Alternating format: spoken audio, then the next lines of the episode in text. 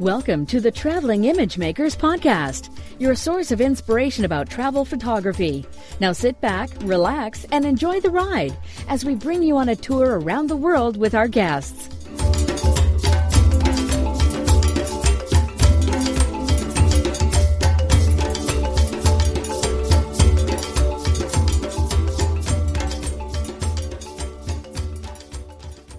Hello, I'm Ugo Cei, and this is episode 31 of the Traveling Image Makers podcast.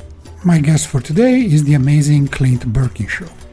Clint is an Australian travel photographer who has visited more than 70 countries in his lifetime. Recently, he embarked on an adventure with his wife, cycling across Europe, starting in St. Petersburg, then going down the Baltic states into Poland, Slovakia, Austria, Switzerland, and with a plan to end up in France.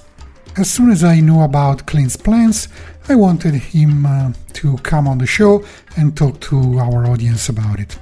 So it took a while to, to organize this, to, to set this up because I mean, it's not easy when somebody is just uh, on a bicycle, camping around, uh, to find uh, the place and the time and the connectivity to be able to record an interview. Luckily, uh, Clint happened to be uh, resting for a few days in Poland, and that's when I uh, managed to get him on Skype to record this interview. If you want to know more details about Clint's trip, you should definitely listen to this interview. We talked about organization, uh, gear packing, the practicalities of this kind of travel, and of course about travel photography.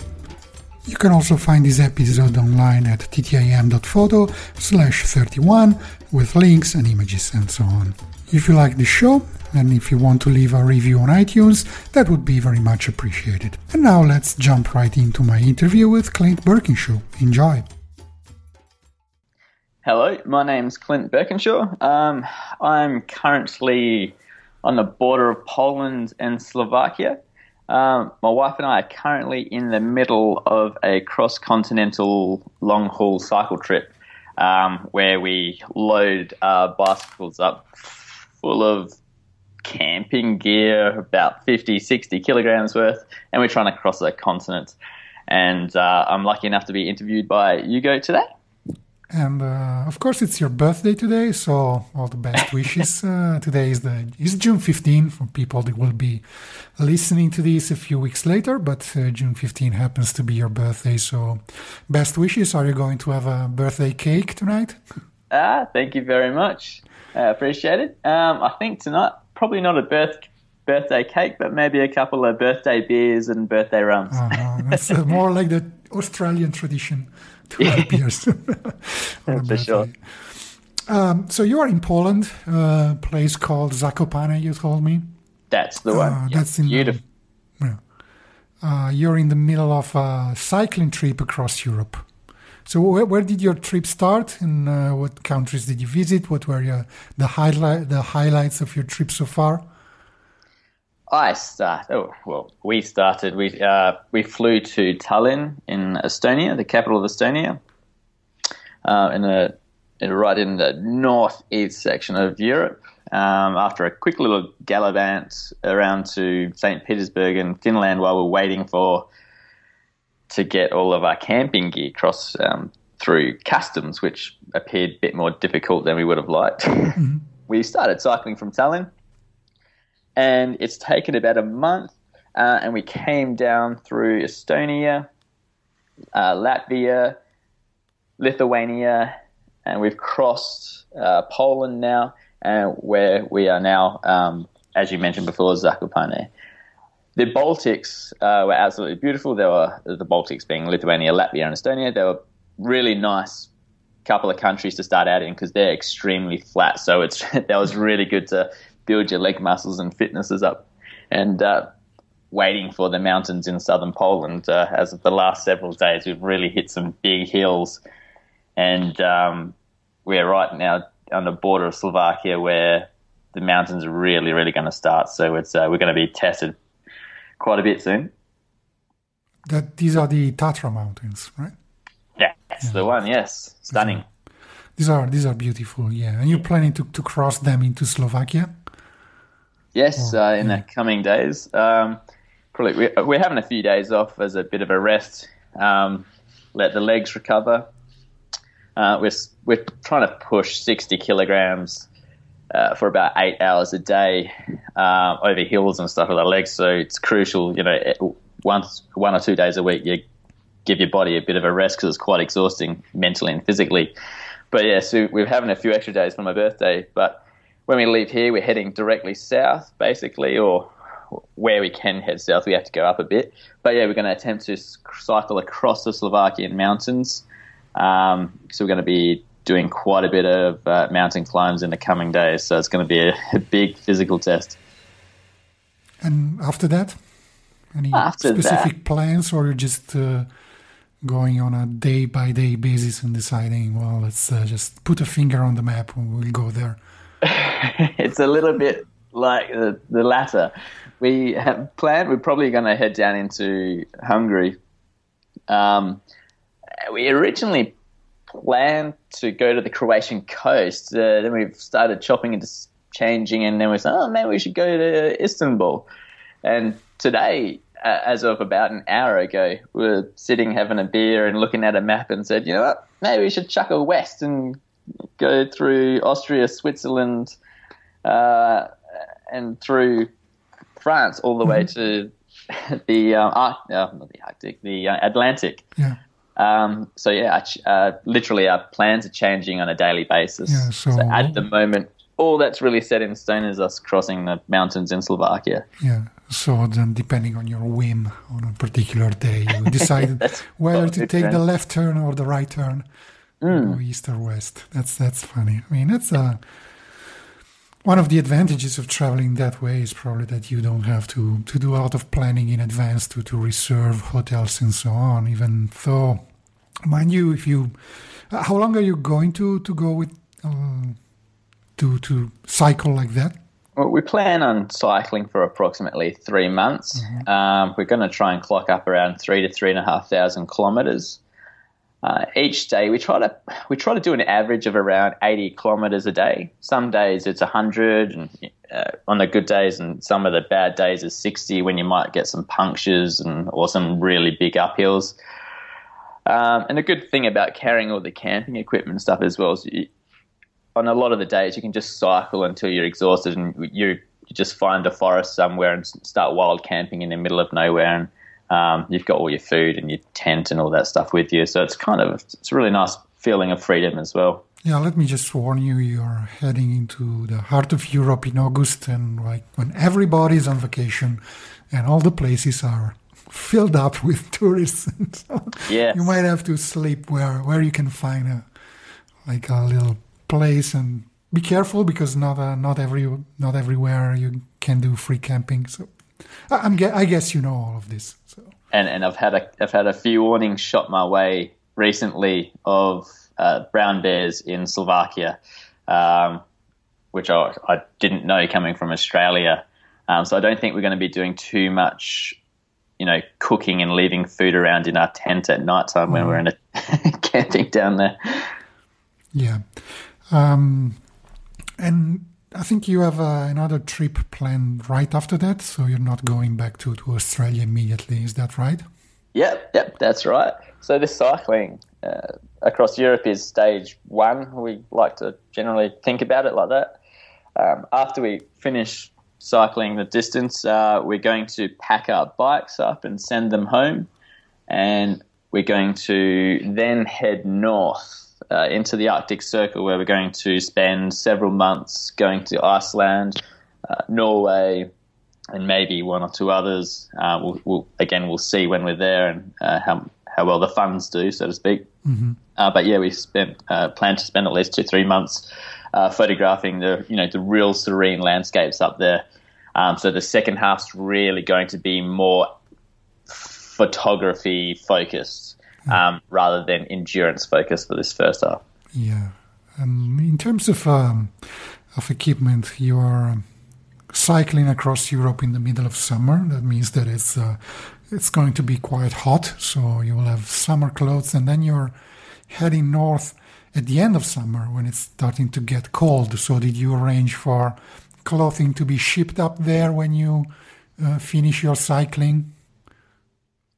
Um, well, we've got it all on us, to be honest. That Mm. When we first started in uh, Estonia, it was quite cold.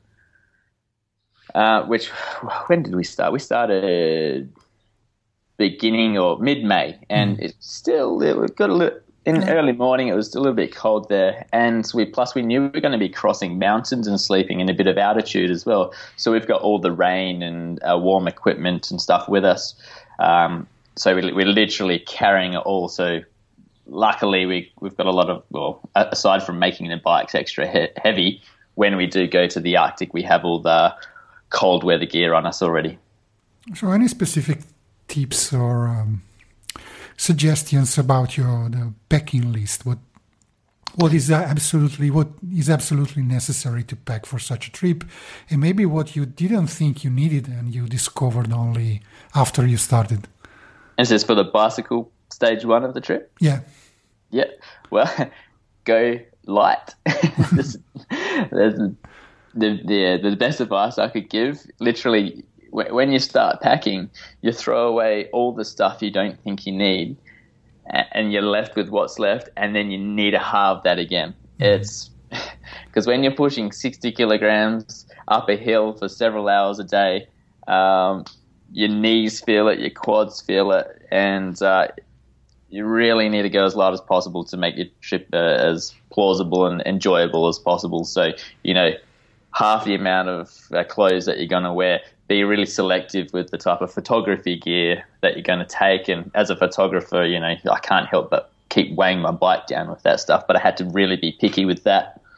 Um, lightweight tents, good light sleeping bag, and uh, and be picky with the type of tools and stuff that I take as well. So it's a yeah, it's a big it's it's a, that's a challenge in itself. yeah. What, what kind of bike are you driving? Is that a kind of a mountain bike or a more of a road bike? Uh, they call them uh, a tour bike, so they're they're built for long distance uh, and taking quite a lot of weight and a lot of shocks and stuff. So not this, it more it looks like a hybrid type bike, except it's a lot more solid. The metal's thicker, the the welding, the the gears are probably a lot better. Um, they're a bit more expensive, uh, but they're a lot heavier as well. So they're not built for speed; they're built for Yeah. you know indestructible distance. so. Endurance and uh, And so mine's uh, called a Surly Long Haul Trucker. uh-huh, I see. Yep. That's uh, needs to be comfortable as well, as, Yes. as much as possible. I mean, compatibly with the fact that for you're that, I've- sitting for a- for hours on a small seat. yeah, exactly. And we've got a Brooks saddle for that. It takes about six to eight hundred kilometers to break in.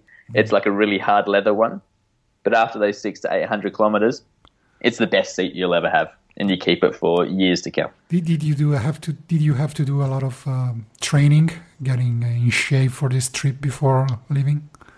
Um, well, my wife and I are pretty fit as it is. Uh, I mean, I, I, I surf and I play tennis and I do a bit of running for fitness and stuff as well.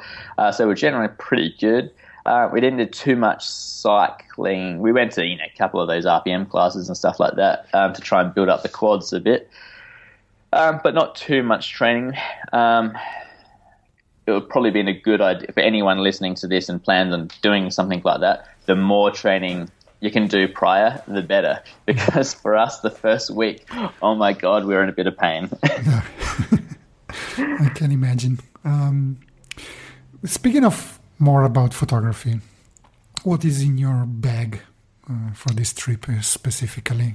I Oh, know we we talked. We had an interview. When was that? More than a year ago. we discussed yeah, about your choice of gear. You were shooting a mirrorless Sony system, if I remember well, at the time. So Yes. Yep. So I'll talk about in two stages. Stage the, the cycling trip, I've had to, you know, begrudgingly cut down more than I wanted. Um, for this, I'm taking two lenses, one body, uh, and a travel tripod. Um, it's I'm taking a ultra wide for a 16 to 35 millimeter and a telephoto 17, 70 to 200 and my Sony A7R. Um, I would like to take more lenses, um, but I have to be really smart when it comes to how much luggage I can take on on a push bike. So um, yeah, so really minim, ultra minimalistic photography gear for this. For stage two of the trip, I'm making my photography gear a little bit heavier. I'm having another bag mailed over and another couple of lenses. So I'm getting a astrophotography lens, so uh, an ultra, a fixed ultra wide. Um, that's going to be purely for night photography, and I'm also getting a, a fixed 1.4 uh, 55 millimeter shipped mm-hmm. over as well. So I'm going to then travel with uh, uh, four lenses in total. Yeah, but do you have a backup body? Uh, I do not have a backup body. Um, but, uh, my wife also is carrying a Sony A6000, uh, which we're going to be using. Um, I've thought, I've toyed around with maybe getting another backup body, um, but then again, I'm, I'm, thinking of the weight savings and stuff like that, and uh, I'll, I'll, I'll probably decide in the future. Yeah, I see. Aside from the specifically purely photographic uh, equipment, uh, do you carry laptop, tablet, uh, what, what, other kind of uh, electronic equipment or or stuff that is needed to to process and share photos online while you're traveling? Yes, uh, I carry a 13-inch MacBook Air with me, which is uh, uh, it's done absolute wonders. It's been on so many trips with me before. It's been shaken like no other laptop's ever been shaken, and it, it's just powering on. So I do all of my processing and stuff on the MacBook Air. I also have a spare hard drive, which is well, we have multiple hard drives between us, which is absolutely crucial for anyone listening. Take multiple hard drives, back up your photos. I know what it's like to have to lose a whole bunch of photos, and never will I do that again. Mm-hmm. Um, and I'm, I'm, taking a couple of we've taken a couple of smartphones with us, um, which is handy for quick snapshots and uh, just internet in random places. And you mentioned the issue of backups, uh, and that was my next question actually. and uh, uh, so you have multiple external drives to, to back up your photos and so on, but still you are vulnerable to to theft or to some mm-hmm hope not some accidents happening to your equipment and you you still carrying it all on your on yourself. So did you plan to do some online backups uh, send images to the cloud or maybe mail drives back home once in a while? What do you have any other uh, last uh, line of defense against those uh, yeah um, over been traveling the last 10 years and it's taken me ages to get to this point. I wish I'd come to it sooner because uh, I have lost a whole bunch of photographs in the past of some of my favorite countries. But we've got a basically a method now. I, you can't really rely on the cloud when you're um, backing stuff up, especially when you're shooting so many raw files and stuff like that. And internet connection is obviously in many of the locations I travel to just unreliable. So what we do is I have all uh, I keep about three different copies of my photographs on my laptop.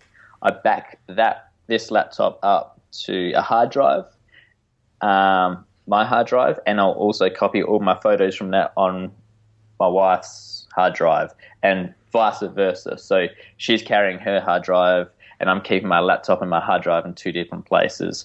So in thing, case of things like theft or where one or two bags get stolen, there's another copy somewhere else. Unless 100% of our equipment gets stolen, then, we're in trouble. Um, but what we would like to do after the cycling thing, we're kind of we're going to do the, a last final backup, purchase another hard drive, put all of our stuff onto that, send it home as well. So there's an you know sporadically there's a fourth copy sitting mm-hmm. back in Australia for you know absolute safeguarding. Yeah. How, how, much data do you actually produce in a day? Do you take a lot of photos? Is a um, well, the cycling part of the trip. I'm not taking too many photos uh, with my camera. Unfortunately, it's more of a big physical, mental endurance type thing for mm-hmm. a few months. But uh, we we do cycle for five days and give ourselves two days off. So those two days, I, if if possible, we're somewhere, you know, nice landscapes, I like to get out and see if I can get some sunset shooting. Some, you know, if we're by a beach or in some land or even in a nice town. So I, I have clocked up. Uh, I would say 30 gig, I reckon, at the moment, uh, mm-hmm. being a month and four, four, four or five weeks in, I've clocked about 30 gig. Um, so yeah, it, we do accumulate quite a lot of stuff. And the second half of this trip, I'm going to be probably expecting to treble that at a minute in the same amount of time because going to Iceland and Norway, you, you know the landscapes mm. that are up there, and I love landscape photography. So I think I'm going to be a bit camera happy.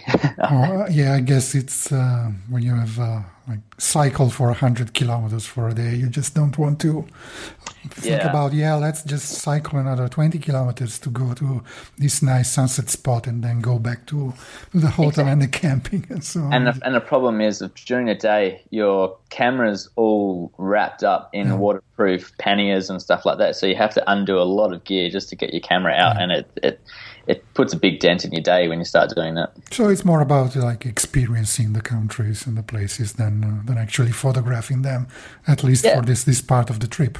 For the first yeah, yeah, I try to snap. I try to get as much snaps as possible and stuff like that. But the first one's more of an endurance thing um, for travel sake, I guess. Okay, what do you hope to bring home from this trip in, in terms of photographs and experiences? Well, that's a good question. Uh, I remember back in the day, I used to travel and collect souvenirs and stuff like that. But it got to the point with backpacking and stuff. There's only so many souvenirs um, which you can fit in your backpack before it starts getting heavy, and you have to start mailing stuff home, and then mailing stuff home gets expensive and stuff like that. So ages ago, I decided, you know, my souvenirs are actually going to be photographs. And that's actually kind of what got me into photography in the first place. So when we go on these trips and uh, for the cycling and going up into the Arctic Circle, I really want to create the best memories of possible and recreate how I felt when I was there and stuff like that. So I put a lot of effort into my photography um, because th- these are my life's souvenirs, so to speak. Um, I've been traveling for the last you know, 11, 12 years now, and instead of accumulating a whole bunch of things back home, I'm spending all my time and money and stuff on, on this travel. So this th- these memories and these photographs are basically what I what I have to show uh, for myself. So it's really important um, to bring home the best photography that I can possibly bring.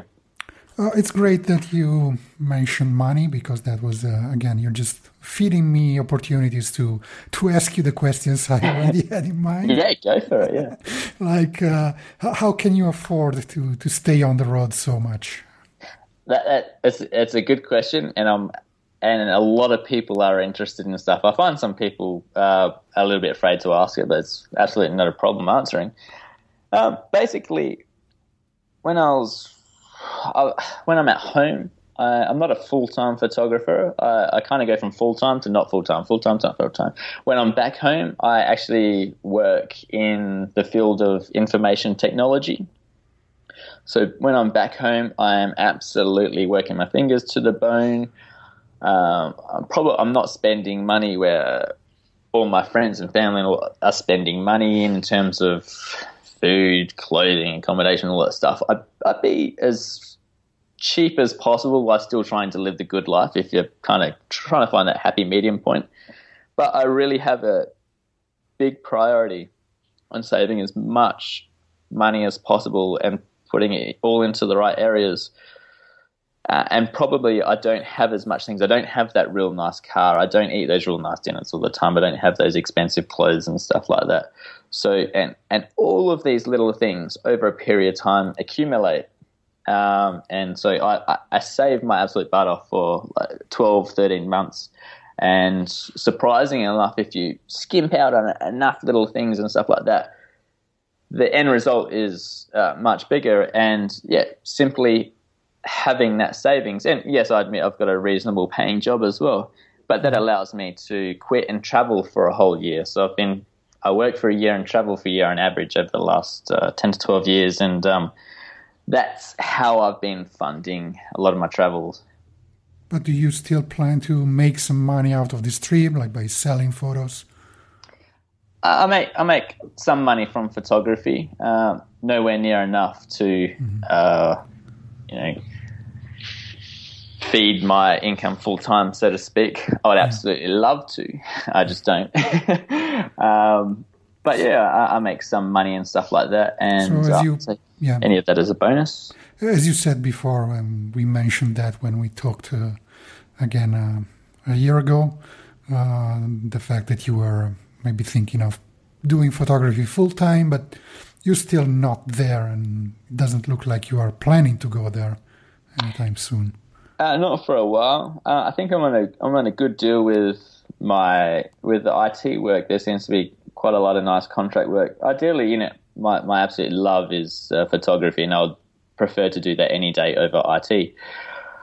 Um, but I don't think I'm going to make the jump until I'm absolutely confident that I'm in that I can absolutely put myself into a better situation like that. And so in the in the coming several years, I'm going to continuously work on it, and hopefully one day I can make that jump. Um, and in the meantime, I'm going to continuously work towards it. Yeah, but I mean, you don't have it too bad. You can uh, you have a job that allows you to travel for a full year and come home yeah. and still have your job and then yes, uh, um, enough yeah, money to travel. Lucky in that way. Yeah, yeah I think many people would be good for contracts and stuff like that. So yeah, I can I have a twelve month contract and I can quit that and I come back and yeah, there seems to be lots of contracts around, so I can just pick that up again. That's uh, many people are envious of you at this moment. yeah, I guess, I guess with my career, I don't have a clientele in which I lose when I quit, yeah. so to speak. Yeah, that's great. That's great. Um, you, you, said you've been traveling uh, intensely for uh, more than 10 years, right? And so you've been to, I guess you've been to many countries and places and so on. What, what what's your favorite country or your favorite location? If you the one that if you were offered an opportunity to go there again tomorrow with no limits on money or time, you would just uh, go there. Okay, so I'll, i can answer this in a few ways. I mean, I've been asked this question before, and uh, I guess my favorite country I'd, I'd define in in genres, so to speak. So I'd say my, one of my favorite countries for culture. I would say you know something like Myanmar, um, for example, or uh, Colombia. Um, my, for scenery and landscapes, I would I would select Nepal, uh, Peru, uh, you know, Chile for Torres del Paine in Argentina, down in Patagonia. Um, but if if one country I'd say out of all of that has won my heart, I'd say it's probably Colombia. It's mm-hmm. it's one of my favorite countries that I've ever I've, I've traveled now to just over seventy countries, and I'd still put Colombia as a, a country that's really won my heart. Um, and I've got a real soft spot for. For, for what reasons? Ah, it's a, a good all round thing. So they got lovely culture. The landscapes are beautiful. They got really high peaks. They've got you know stunning, absolute Caribbean coastlines. The they're probably um, the most. Well, Latin America uh, is the best festive party type location in the world. Not that I'm a party animal or anything like that, but they really know how to celebrate over there, and it's a really festive, enjoyable, happy type culture. Um, and I can speak a little bit of Spanish and all that, so that helps. And uh, okay. food's not too bad. well, uh, keep Colombia in our in our minds and keep it on a list of places to visit. But I haven't visited Norway or Greenland or anything like yeah. that. So to be honest, if you were going to say uh, you got a free country to go to for the next three months or something like that, what's it going to be? I'd probably select Norway or Greenland because okay. I am dying to get there. Again, again, that was to be my next question. you anticipated that as well, which, which is perfectly good. It's great. we are uh, great minds. Minds think alike, so they say. So uh, yeah, you would visit Norway next. That that's what you would love to do. And are you going to include it in your uh, uh, your itinerary for the second leg of your uh, of this journey. Yes, yeah. Norway is locked in. Absolutely. Mm-hmm. I remember back in 2009, I think it was. I went to Iceland for a couple of weeks, and one of my one of the one of the things I desperately wanted to see was the aurora borealis, and uh, I I was unlucky then. There was a clouds, clouds, clouds. Except for the one night, I decided not to go outside. It happened to be beautiful that night, so I've I've had the the aurora borealis currently is my white whale, so to speak. Mm-hmm. So when I'm going back to Iceland, it's not going to be for the aurora borealis season, but Norway is definitely going to be. We're going to stay in Norway for as long as possible. We're going to hire a car and drive up and down, but we're going to stay there until we can shoot that night sky with the green lady dancing above. Yeah, you just need a few few hours of darkness. Uh, of course, in summer the problem is that you don't have enough hours of of darkness. But as the the season progresses, and uh, what I've learned about uh, those latitudes, like high up the the Arctic Circle and Norway, is that uh, the the change in the difference between uh, uh, daylight and and night is very very fast. Like uh, you get like uh, one hour difference per per week between uh, yeah from one week to the next. So I think if you're there and there is not enough darkness, you just have to wait a couple yeah. of weeks and you will have a yeah, more, especially in November, I think there's yeah. about 15, 16 minutes difference per day uh, as it goes into winter of light yeah. fading. Yeah. And that, that's crazy. That's crazy, yeah. Yeah. So we, are going to be there um, September, October. Um, so we should we, we, should be able to have uh, quite a bit of dark in the night sky um, for around then. We should be all right. Let's hope for, for the best for your I'm not going until I see Northern Lights. You're not going away until you get nope. them. You're not going away until you get them. Is that what you said? Exactly right. I'll sleep in a tent for months on end if I have to. okay, I was in Norway just for four days and I didn't have any luck. So maybe next year I will try for longer. yep. All right. So uh, again, thanks for uh, for being our guest today. Uh, uh, learned no a lot problem. from so your. It was fantastic being back. And uh, anything you would like to add before we wrap it up? Um, well, I guess if you want to see uh, more of my photographs, you can follow me on Facebook or Google Plus, Twitter or Instagram. You can find all of those links and uh, my gallery uh, over at explosiveaperture.com.